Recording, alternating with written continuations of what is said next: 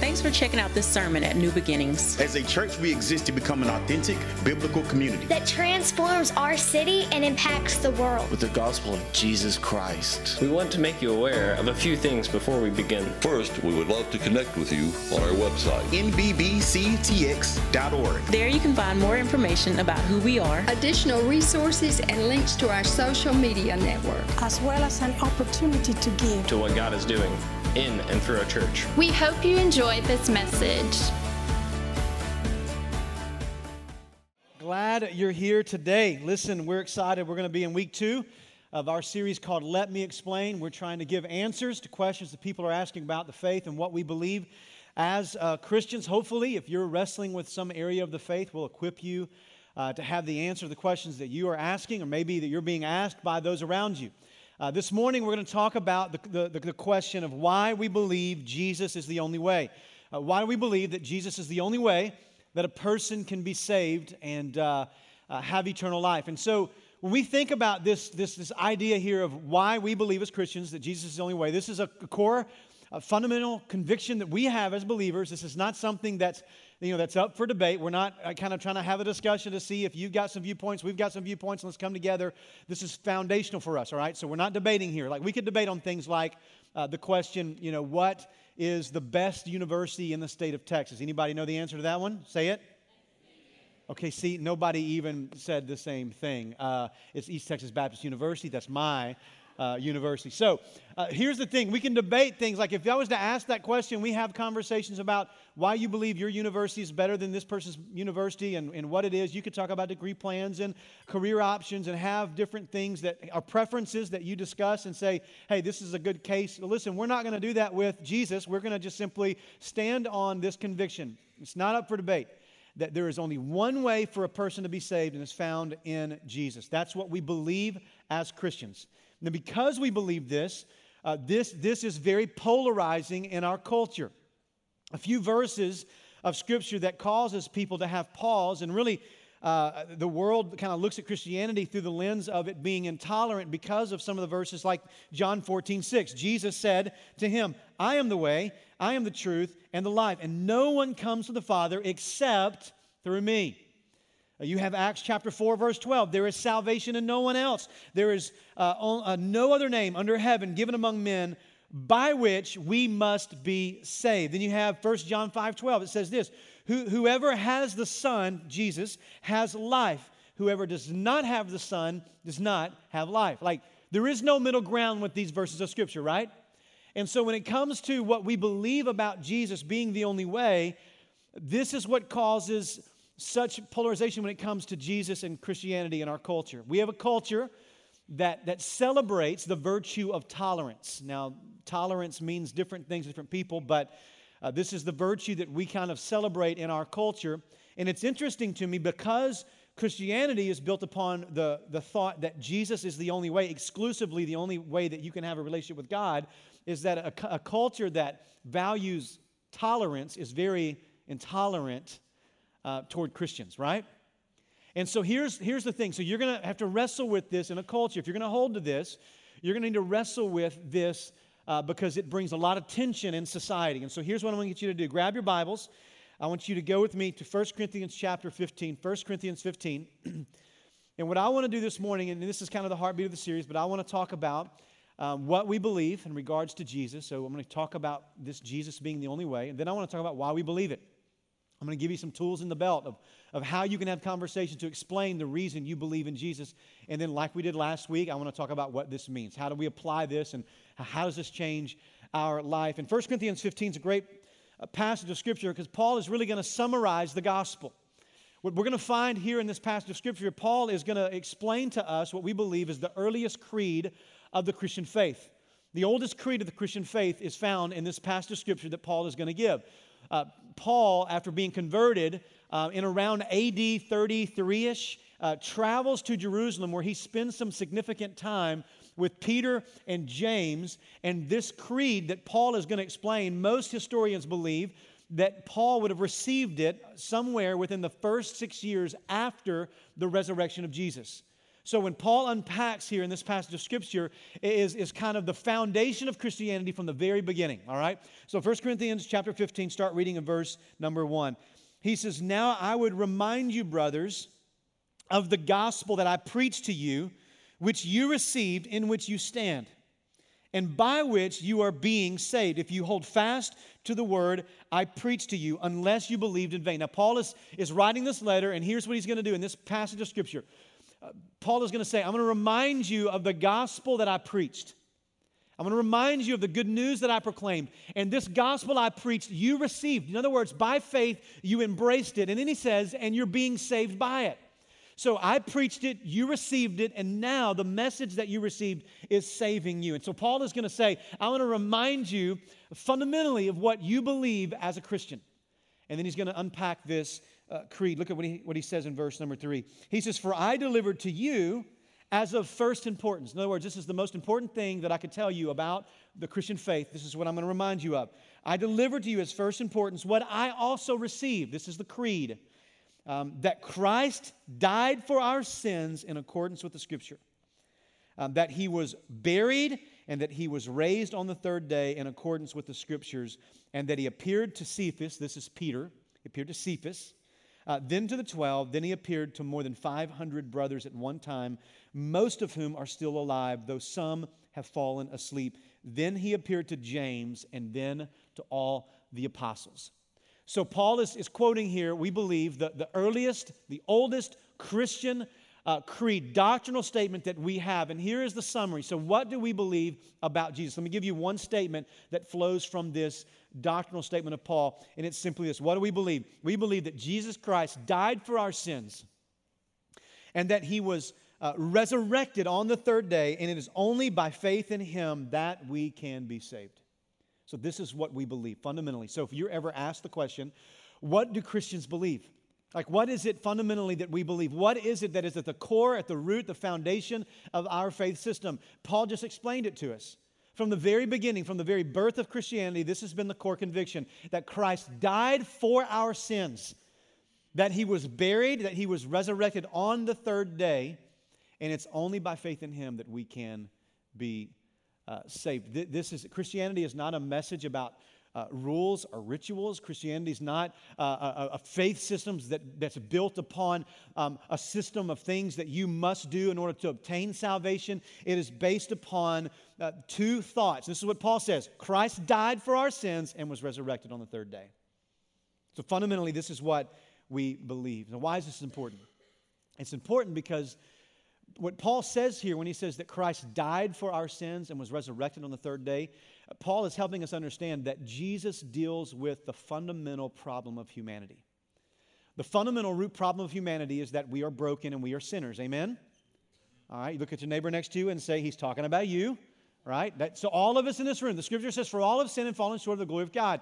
Uh, so, so we understand that's the root fundamental problem of Christianity. And Jesus goes directly to the problem. He deals with the great issue of humanity that we have rebelled against God's law. And because of that, we have been separated from God. And now the judgment of God, which is death, rests upon us. But God, in His grace and His love and His mercy, has let Jesus come to be the propitiation, that He is the substitute that appeased the wrath of God on our behalf, that He died for our sins. But he didn't just die for our sins. Three days later, he resurrected so that we might have new life. So there are two massive things that Jesus accomplishes um, for us um, in his death and resurrection. First, he pays for our sin debt, which is death. So he pays for our sin debt by his death, and then he offers us new life in his resurrection. So this is what Jesus uh, presents. This is why um, we, we practice what's called believer's baptism here. Uh, any, anybody in the room been baptized? Raise your hand if you've been baptized. Most of you in the room has been baptized. So here, here's the thing. So what do we practice? We, we believe, the Bible teaches that when a person will trust in Jesus, believe in Jesus for salvation, and they are saved, that then that person would go public with their faith in what's called baptism. Baptism is when you see somebody step over here and they, they, they, they, they uh, make a statement of, of, of uh, you know, I've trusted Jesus as my Lord and they're placed under the water, here is the picture that it's painting for us that Christ died for our sins, and when we, by faith, received him, we died with Christ. That our payment, our penalty has been paid for in Christ. And when the person comes out of the water, it is the picture of the resurrection of Jesus and that we also with Christ have been raised to life. This is what baptism is it's a, it's a declaration of a life change. We died with Christ and we've been resurrected with Christ. And fundamentally, this is the message of Christianity, which is why every follower of Jesus needs to be baptized after becoming a follower of Jesus. Jesus commands it, and it's a great testimony of what happened in your heart the moment you responded by faith to Jesus. And so let me just kind of throw this out there, side note, all right? If you've never been baptized, after your salvation, um, after you've received Christ, then, then we would love for you to be baptized. We would love to help you on that journey of going public with your faith. You can take the card and see back in front of you and fill that out and drop it in the offering basket. You can come by uh, Guest uh, Central after uh, the, the, the sermon and, and, and you can talk to someone. We would love to be able to celebrate uh, with you what Jesus has done through believers' baptism. Actually, Pastor Michael is going to talk later on in the service about a specific date for that if you're uh, interested. But, but he, this is the message of Christianity. We are sinners. Christ died for our sins and was resurrected so that we might have life. Listen, this is radically different. This is radically different from every other faith system on the planet. Like every other, when you think about the top five major religions, the top five, uh, other than Christianity, you have a, list of them uh, Islam, Hinduism, Buddhism, Mormonism, and Jehovah's Witness. Here, here's what's interesting all of those faith systems acknowledge the fundamental root problem with humanity that there's something broken. Now, they may, they may articulate it different, but, but all of those faith systems, in essence, acknowledge something is broken in the heart of man, which is why we do the things that we do, which is what drives us toward uh, the, the things of the world, which drives us toward finding some sort of means to fulfillment and satisfaction, whether that's uh, materialism or, or maybe it's turning to substance abuse or maybe it's turning to religion that fundamentally something is broken and all five major religions outside of christianity tries to and attempts to address those issues. But here's what they have in common that differs from the gospel. All of those faith systems will tell you that it's on your shoulders to do the work needed in order for you to find some sort of satisfaction or salvation that they're going to have a list of rules, they're going to have steps you need to take, they're going to be things that you must do if you are going to be saved, that, the things that you must um, uh, practice or rituals you must follow or, or commands that you must obey. And if you don't do those things, then you cannot be saved because it's up to you. But the gospel is radically different. This is why the gospel means good news. It's the good news that, listen, the salvation that God offers is not found in what we do for God, but rather in what God has done for us in Jesus Christ. Amen? Like, this is the greatest news in the world. Like, if you had, like in this room, if you were to come to me after the service and say, hey, listen, I, I got this issue. This issue is, is that, man, I've got this debt that I owe. Like this, this, let's say it's a mortgage. I got this debt, and man, it is so large. There's no way, there's no way I can ever repay it. If I was to sit down with you and say, okay, listen, here's what I'm going to do. I'm going to give you a financial plan. I'm going to tell you there's 14 things that you can do, but you're looking at the size of this. You don't understand. The debt is too great. Even with your plan, there's no way I can do this. I just feel overwhelmed. If I sit down with you and gave you advice of how to manage your money better in order to take care of that debt, listen, you would not call that good news. You would call that good advice, right? And you would not leave, listen, being relieved of the burden of the debt. You would leave even with more burden because now not only you have the debt, you got all these things that you know I'm going to try to do that even in the day, it still probably won't take care of the debt, right? So you're not going to leave, uh, leave relieved. You're going to leave feeling beat down and burdened. Here's what religion does religion says, You got a debt that you owe, and let us give you the steps that you need to take in order to take care of that. That's not good news, it's good advice. Right? That's at best all religion can offer. But the gospel says to you, Listen, hey, that debt that you have, it's been paid for in a person, and his name is Jesus. And if by faith you respond to Him, not only will that debt be lifted, but new life will be given. It doesn't tell you things that you must do, it tells you a person you must submit to. Listen, this is radically different from what other faith systems teach and preach. So we believe that Jesus Christ died for our sins, that he was resurrected on the third day, and it is only by faith in him that we can be saved. You say, where do you get that? Well, Paul says this in verses 1 and 2. He says, I want to remind you of the of the gospel that I proclaim, that I preach to you, the good news. So, what Paul just explained that Christ died and was resurrected. I want to remind you of this. He said, and, and this is the gospel you received and are being saved. And then he says this if you continue in it, if you hold fast to it. What is Paul saying there? Paul is saying is, listen, if you abandon the truth of the gospel, if you turn to any other means of salvation other than what has been delivered to you in the gospel, listen, you will not be saved. Well, what is Paul saying? In essence, there's only one way for a person to have their sins forgiven and have new life and be reconciled to God, and it's only found in the gospel of Jesus Christ. And any other faith system you turn to nullifies the gospel in your uh, life. So, this is what we believe. Everybody say amen. amen. Now, here's what I want to do for the, the rest of our time. I want to wrestle with, with two things, really, primarily. Uh, the, the, first is, is going to be where we give our, our main focus, and that is why do we believe this? And I, told, I talked to you last week. I'll just use the same illustration I used last week um, because I don't have a better one. Um, if, uh, if it was raining outside and I come inside and I tell you it's raining outside, uh, if you didn't trust my word or my testimony, you would say, Well, I don't believe you. And I say, well, but I said it's raining outside. You would say, well, I still don't believe you. You can say it emphatically all you want. I don't believe your testimony about what you're saying it is, right? And so then, if, but if I showed you then, no, it's raining outside. Let me show you the umbrella with rain on it. Let me show you my wet clothes. Let me show you the forecast to give you evidences that what I'm saying uh, is true. Uh, then those other evidences would be pointing to the fact that my testimony is accurate. Does that make sense? And so what I want to do in this next part is what we did last week is I want to point to the rain on the umbrella. Why do we believe that Jesus is the only way? Why do we believe that He died for our sins? He was resurrected, and only by faith in Him uh, that we can be saved. And the answer is simple the resurrection. Why do we believe the gospel? Because the resurrection of Jesus is an actual event that has altered history forever. This is why. So, fundamentally, listen, so let me just kind of let the cat out of the bag. This is kind of the conclusion of the sermon. I'll just go ahead and tell you uh, on the front end of it. Um, if Jesus is not alive, Christianity is dead. I'm going to say that again. If, if, Jesus is not alive, Christianity is dead.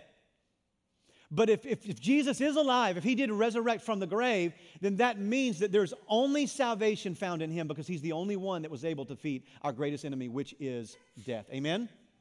And so, so why do I believe Jesus is the only way? Because of the resurrection of Jesus. So here's what I want to do I want to give you some evidences. I want to point to the rain on the umbrella of the resurrection to help give you some tools in your belt, some answers maybe to the question why do we rest everything that we believe on, um, on, on, Jesus and, and, and why is it that we would believe in the resurrection? Because here's my conviction. Here's what I think when it comes to the resurrection, even in this room.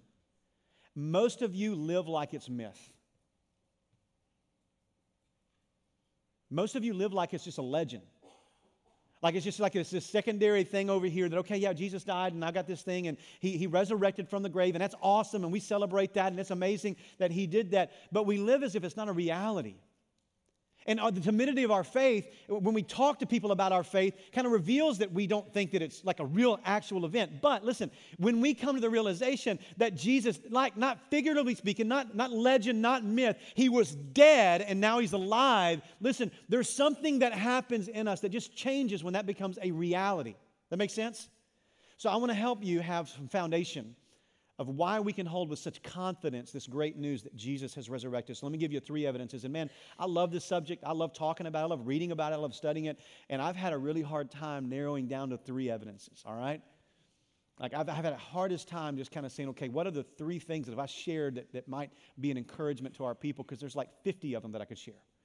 Uh, but I'm going to give you three, all right? Everybody say amen? Because you didn't want 50, did you? I didn't think so. All right, here's, here's, here's evidence number one I'm going to give you uh, the empty tomb. The empty tomb. Why do I believe the resurrection? Because of the empty tomb. When it comes to the empty tomb, of all the facts surrounding the resurrection, the empty tomb is, is the most undeniable uh, evidences of it. Now, listen, now, the empty tomb, tomb in and of itself, for those of you who love reasoning and logic, you, you have to say that the empty tomb itself does not verify a resurrection, right? But listen, it's a prerequisite for it, right? We got to acknowledge that. While it may not in and of itself verify the, the resurrection, it, it's a prerequisite for it. So if, if, you're proclaiming resurrection and there's no empty tomb, then you got a dilemma, right? The, the dead body kind of spoils the whole thing. But if there's an empty tomb, then at least gives us pause to say, okay, something happened. Let's try to get to the bottom of it, right? All right. So, so the empty tomb. Let me give you a couple of reasons why there, there's so much evidence around the empty tomb. All four gospels record uh, testimony. We'll talk about eyewitness testimony in a minute, but, but all four Gospels record the empty tomb. The, the fact that there was a tomb that had a body in it, and then on the third day there was no more body in it. Other places and passages of Scripture point to the empty tomb as well. One of the great evidences of the empty tomb is what Matthew records in Matthew 28, verses 11 through 15. We're not going to read there, but, but the, the Roman soldiers, you know, they're, they're, you know, Jesus, they're guarding the tomb and, and, and, and something miraculous happens, and the, the, the, guards are confronted with the fact that this stone miraculously moves, and there's this, this radiance of Jesus, and now they don't know what to do. And they go to the religious leaders and they say, Listen, this is what happened. Like the, the dead body we were supposed to guard ain't dead anymore. And, and so what do they do? The, the, the religious leaders say, Listen, if, if this thing gets out, uh, the, the, everything the disciples are saying is going to be verified and validated. So let's just make up a story. Just tell them the disciples stole the body. Just tell people the disciples came and stole the body. We're going to get to that in a moment, how crazy that is. But, but that, that, so think about this. Not only did the disciples acknowledge that there was an empty tomb, but the Roman soldiers acknowledged there was an empty tomb, and the religious leaders acknowledged that there's an empty tomb. If you didn't acknowledge there's an empty tomb, why do you make up a story? Right? You with me? So, so here's another part of this. The, the first people to discover the empty tomb were women. You say, why is that such a big deal? In our culture, it wouldn't be. But in this particular culture, the testimony of a woman in the first century would not be admissible in the court. They, they were treated as second class citizens, and their, their, their testimony was invalid. So if you were to say, hey, um, uh, there was a murder that happened and my wife saw it all, they would say, that's great. Anybody else see it? Because we're not taking the, the eyewitness account of a, of a woman. Her, her, her, her uh, eyewitness account is not going to be valid for uh, court. And so th- this is the culture in which this is being written in. And it's interesting to me if you were going to make up a story about an empty tomb and a resurrected Jesus, and you were going to try to spread this rumor around Jerusalem, and you're going to make up this new faith system that's going to be built upon the resurrection. When you record that lie that you've created, why would you ever in this day and time say that the first people to see the empty tomb were women? Like, it didn't make logical sense, does it? Like if you, if you, in that day and time, if you knew the testimony of a woman was invalid and nobody would believe them, why, why would you ever say the women were first to the tomb? People would go, no, no, that's crazy. Why would you do that? Because it was true. Because it wasn't made up. It wasn't a lie. It was actually an event that happened. The tomb was empty. And so, why would you include the testimony of the women? Because the women were the ones to see it. Here's another one uh, when it comes to the arguments against it, I love this. Why, why, we believe there's an empty tomb. Just think about the arguments. And this is where I, I love this. Those who don't believe Christianity, most of whom, you know, are, are, are, scholars who oppose Christianity, most of whom do not deny the empty tomb. And here's why they build arguments to explain why the tomb is empty. So even skeptics of Christianity look at the evidence of the empty tomb and say, okay, the tomb was empty. One of the arguments, I love this, the stolen body theory. In other words, they, they thought, they, they were spreading the rumor, they're kind of piggybacking on the Roman soldier and the religious leaders, that the disciples stole the body. Let me tell you why that's ludicrous, all right? If you, if you know anything about what happened in the story, you'll know that, that the, the, the, the message of Jesus, which included the resurrection, was known by a lot of people. And so, and, and to keep the body from being stolen, the plan was we're going to roll a stone in front of the tomb. We're going to put a Roman seal on the tomb. We're going to put Roman soldiers, Roman Navy SEALs at the tomb to guard it. Now, let me a couple of things about that you got to know. First of all, the Roman seal, if you broke a Roman seal without the permission of the Roman government, you, it was punishable by death. Secondly, these weren't just ordinary soldiers, these were powerful, well trained, highly skilled soldiers of the most powerful military on the planet and they're guarding it. Now, now think about that for a moment. You've got punishable by death if you break the seal, the most powerful uh, guardians on the, the scene uh, uh, guarding the tomb, and then you have the disciples who all ran away when Jesus was arrested. So, so, so cowardly, so full of fear. Uh, Peter even denies knowing Jesus to a girl, like it's a schoolgirl. It's just like this little fire, and he's like, I don't even know him. So, so think about this. Think about how ludicrous it is that the disciples somehow and, and, you know 24 to 48 hours after jesus died they, they somehow get all of this courage to go you know let's go steal the body. Like roman soldiers there i don't care. Let's go steal it anyway right? Like, how crazy is that? Let's break the roman seal.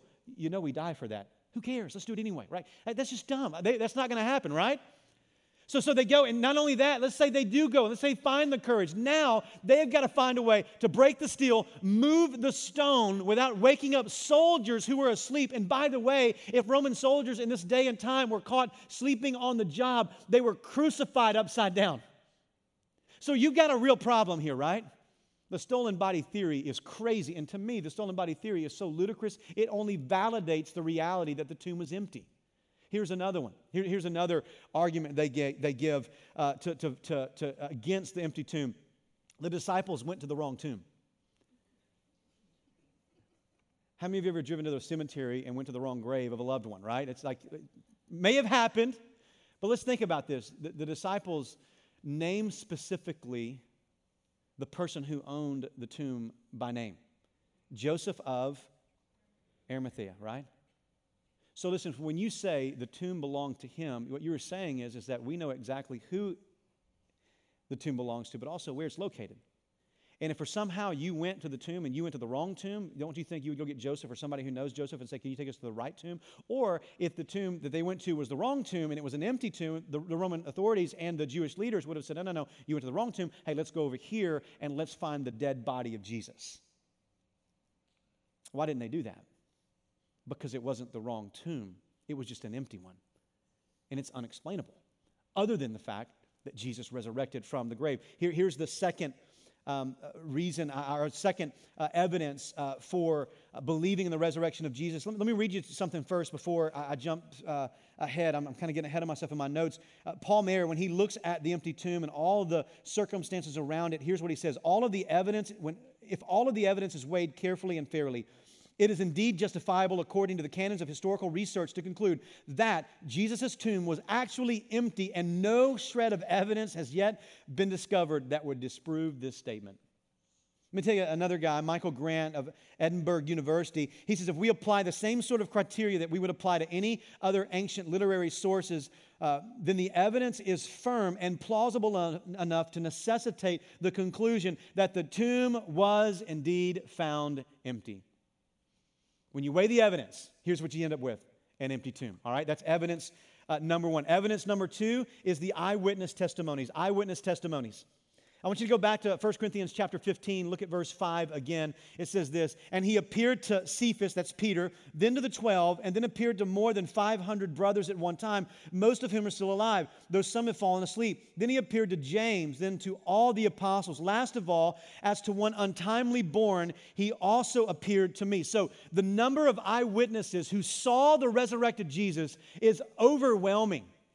Peter just makes a list. He, he or, or rather, Paul makes a list. He says he appeared to Peter, then he appeared to the disciples, and then he appeared to James, 500 other brothers, and then he appeared to me. Now, think about the weight of an eyewitness in regards to a legal case. Men and women have been convicted and acquitted on the basis of one witness, right? With Jesus' resurrection, you don't have one witness. You have, Paul says, over 500. And I love this. Paul says, listen, and by the way, most of whom are still alive. Why would Paul add that? If you don't believe my testimony, go talk to the people that saw Jesus alive. Go talk to the people that saw him resurrected uh, to life. This is overwhelming evidence of the resurrection of Jesus. When you think about the accuracy that these things are recorded in the Gospels, Historically speaking, one man said this about the Gospel of Luke and the, in the, the book of Acts in regards to its historical accuracy. A guy named Sir William Ramsay says this Luke is a historian of the first rank. In short, this author, author would be placed among with the very greatest of historians. In other words, the Gospels record the eyewitness testimony of men and women who saw Jesus die and resurrected, right? Amen? And this, is, this guy is saying when you look at the historical accuracy of the Gospels, just the Gospel of Luke alone, Luke should be put, it, put in the category of the highest historians of all time. So when you think about the historical accuracy, the fact that, that men and women saw Jesus and then recorded a historical document verifying the testimony that they saw. And when it comes to the examination of the historical accuracy, the Bible stands against anyone who would oppose it. And, and listen, here, here's a couple of other reasons why I believe the account of, of the disciples. When they tell the story about Jesus' death and resurrection, there was a guy named uh, Thalius, who, who, who, Thalius rather, um, who, who wrote a historical document in AD 52, and he talked about in his document, this is a, a, a, a non-believing historian. He tells uh, the story of darkness that covered the earth during the crucifixion of Jesus. Here's another man by the name of uh, Tacitus. He, he wrote about Jesus dying by crucifixion at the hand of Pontius Pilate.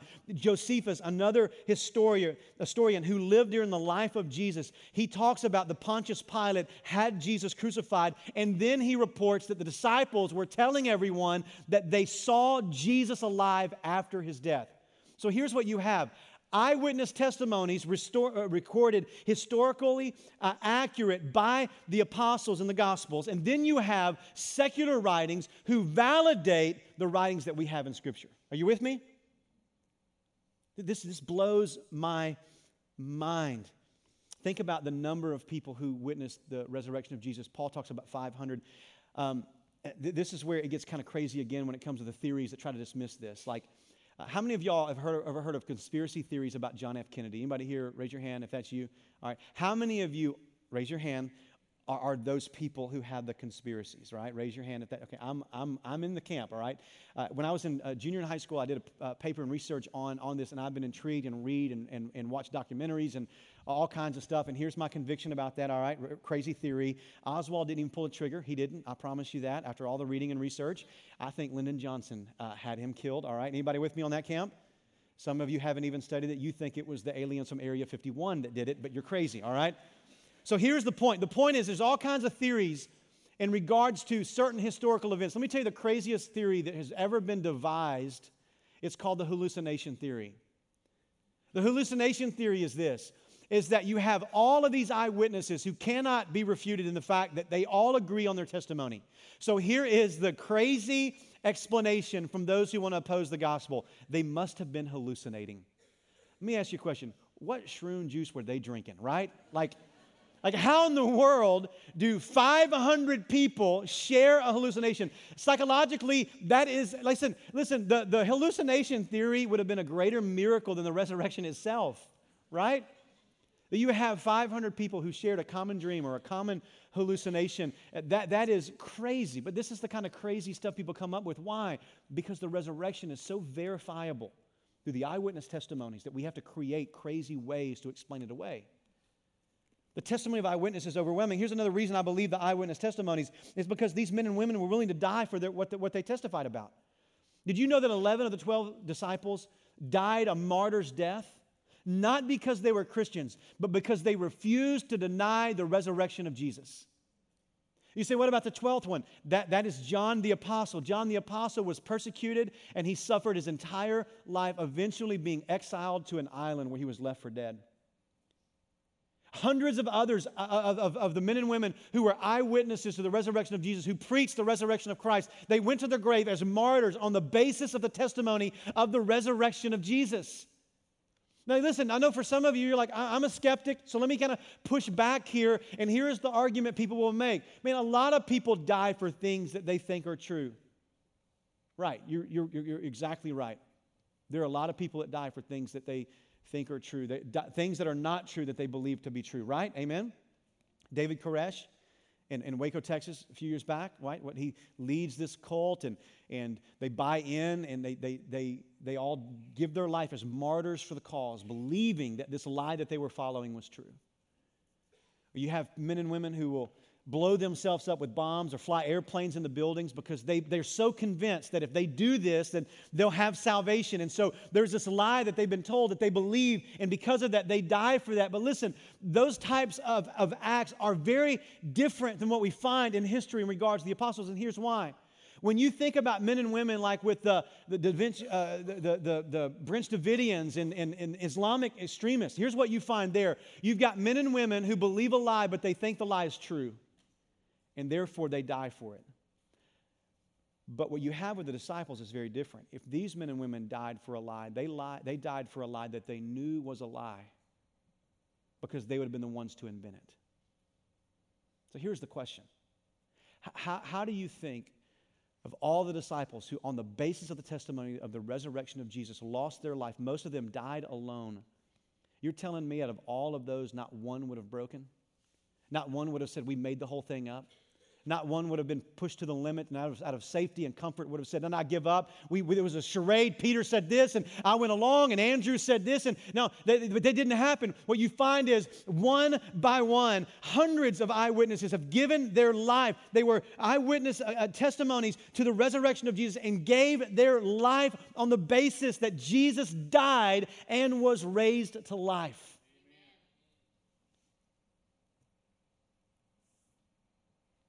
This is overwhelming to me.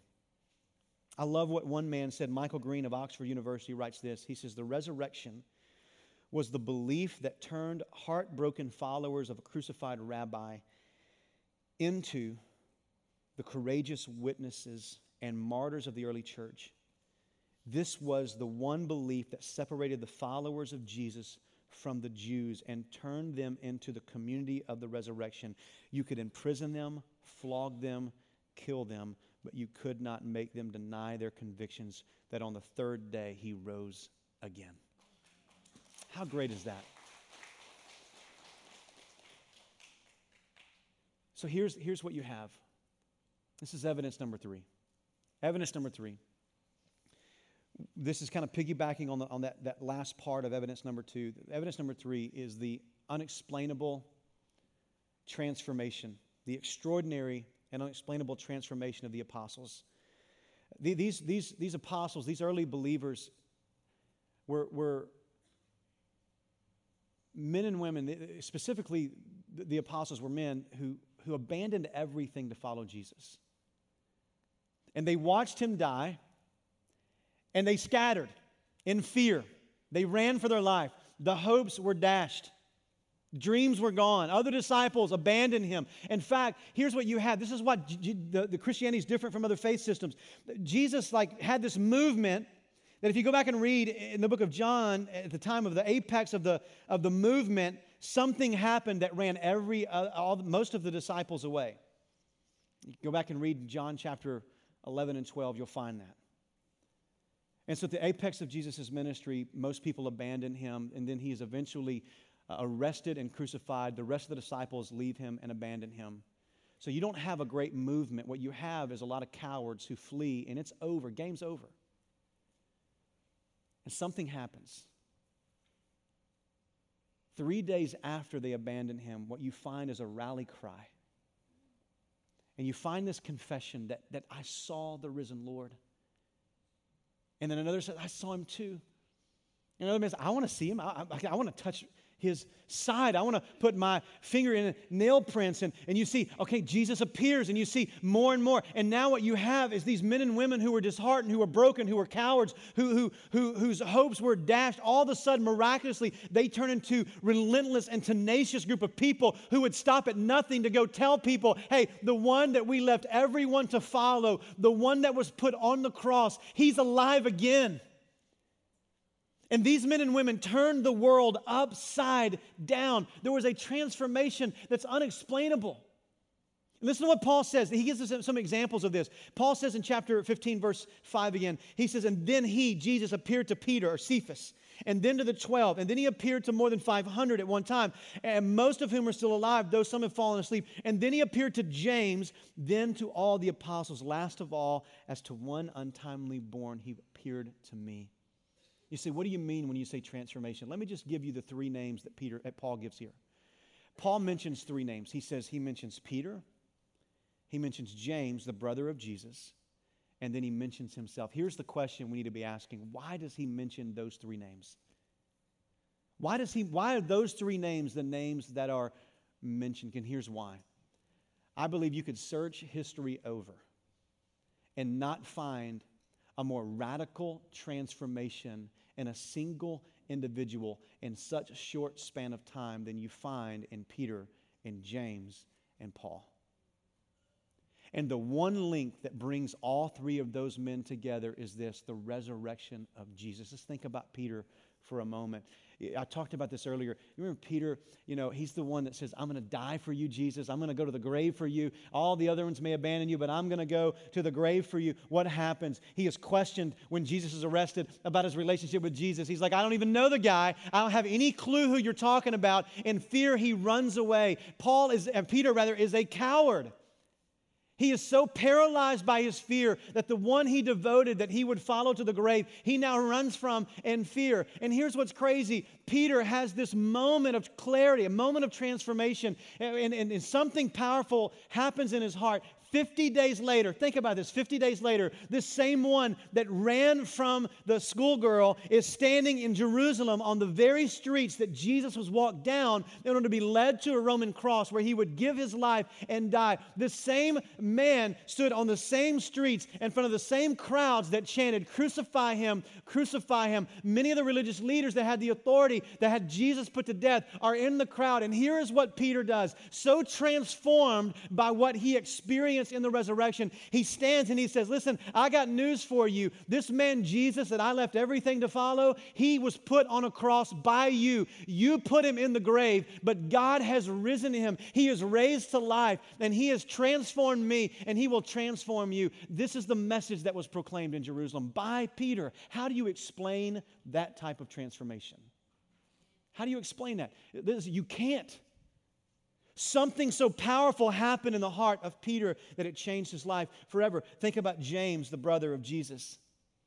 James, the brother of Jesus, he was also uh, a skeptic.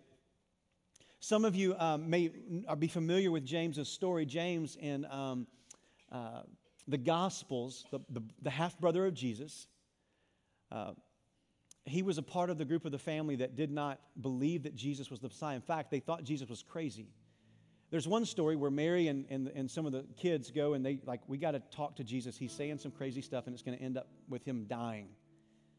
Like, he, we got to get him some counseling. He's gone cray cray, right? This is the, this, so they had to have this family intervention. They had the family intervention and, and you know, the dialogue where Jesus kind of says, Who are my brother? Who are my mothers? Who, who, it's those who, who do what I say, right? So there's this moment where, where James is kind of outed as a skeptic.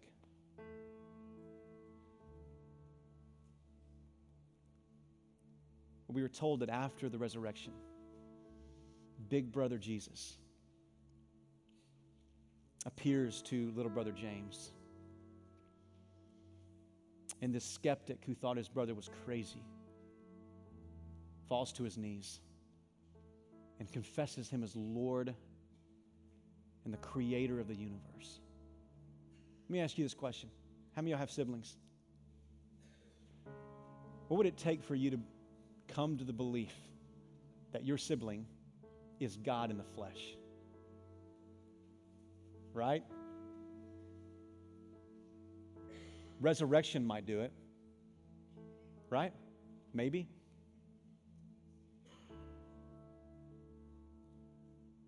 Scripture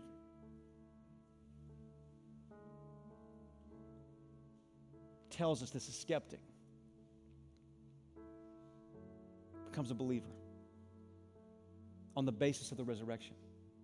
You know what I love about the story of James? Check this out.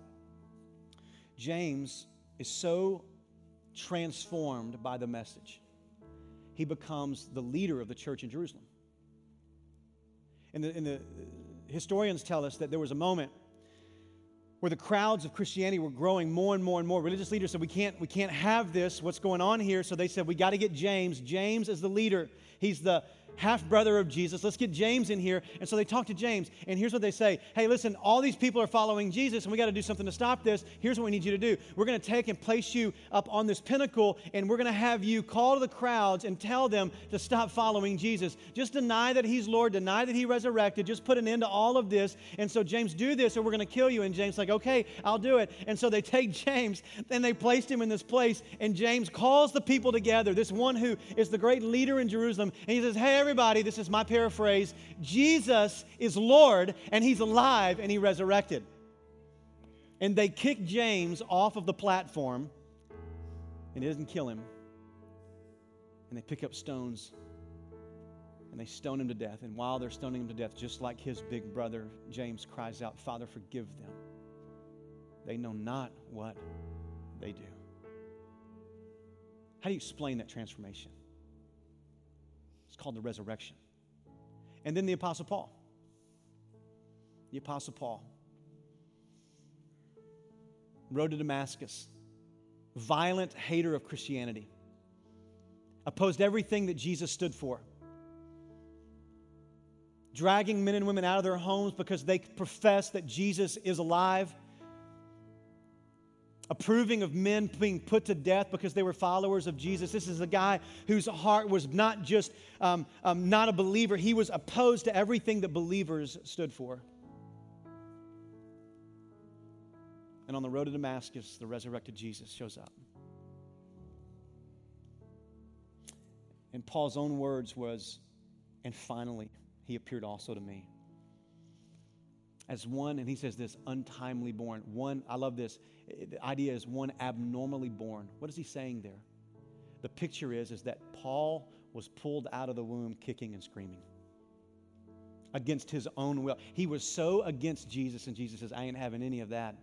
I'm saving you and then I'm going to use you. And, and Paul, this man who was working his way up into the ranks of the, of the leadership of the Jewish people, in an instant, his heart is transformed and he becomes the greatest missionary and evangelist this world has ever known. On the basis of what? He saw the resurrected Jesus. See, here's the thing when you come, when it comes to the resurrection, when you think about the empty tomb, when you think about the testimony of eyewitness, when you think about the radical um, um, um, transformation of the apostles, on the basis of one thing Jesus was dead and now he's alive. Listen, this is why I believe Jesus is the only way. So, to get to the third thought, it's this what does this mean for us? Here's what this means for us. If, listen, if Jesus is alive, it means that he is Lord and the only hope of salvation. That's what it means. Listen, here's the thing we got to understand. If Jesus is dead, Christianity is dead. If Jesus is dead, we have no hope. We have no reason to be here. If Jesus is not alive, listen, then this is pointless. What are we doing? Let's go to the lake. It's a beautiful day outside. But if Jesus is alive, then it changes everything about us. It means that there is no way of salvation apart from Jesus. Jesus is either the way or he's not a way at all because everything hinges on the resurrection, the empty tomb, the fact that Jesus was dead and now he's alive. And here is the great news for you that because the resurrection resurrection is true, if you are in Christ, you also have been made alive in Him. That you have now received eternal hope, that death has been defeated, that the grave has been over, uh, overcome, that Christ now has resurrected in your heart. And now, listen, you have the hope of eternity because the eternal one is in you. But if Christ, listen, if you have not received that, Here's what that means for you you were dead in your sins, you were in need of forgiveness. And you have one of two choices on the basis of the resurrection. You bow a knee in repentance, trusting in the death of Jesus for your sins and resurrection for life, or you deny him in rebellion and you stay in your sins. That, that's the only, there's no middle, there's no middle ground. There's no, I, I kind of in between. No, it's you're either you're a follower or you're not. And today, my prayer is some of you would become followers.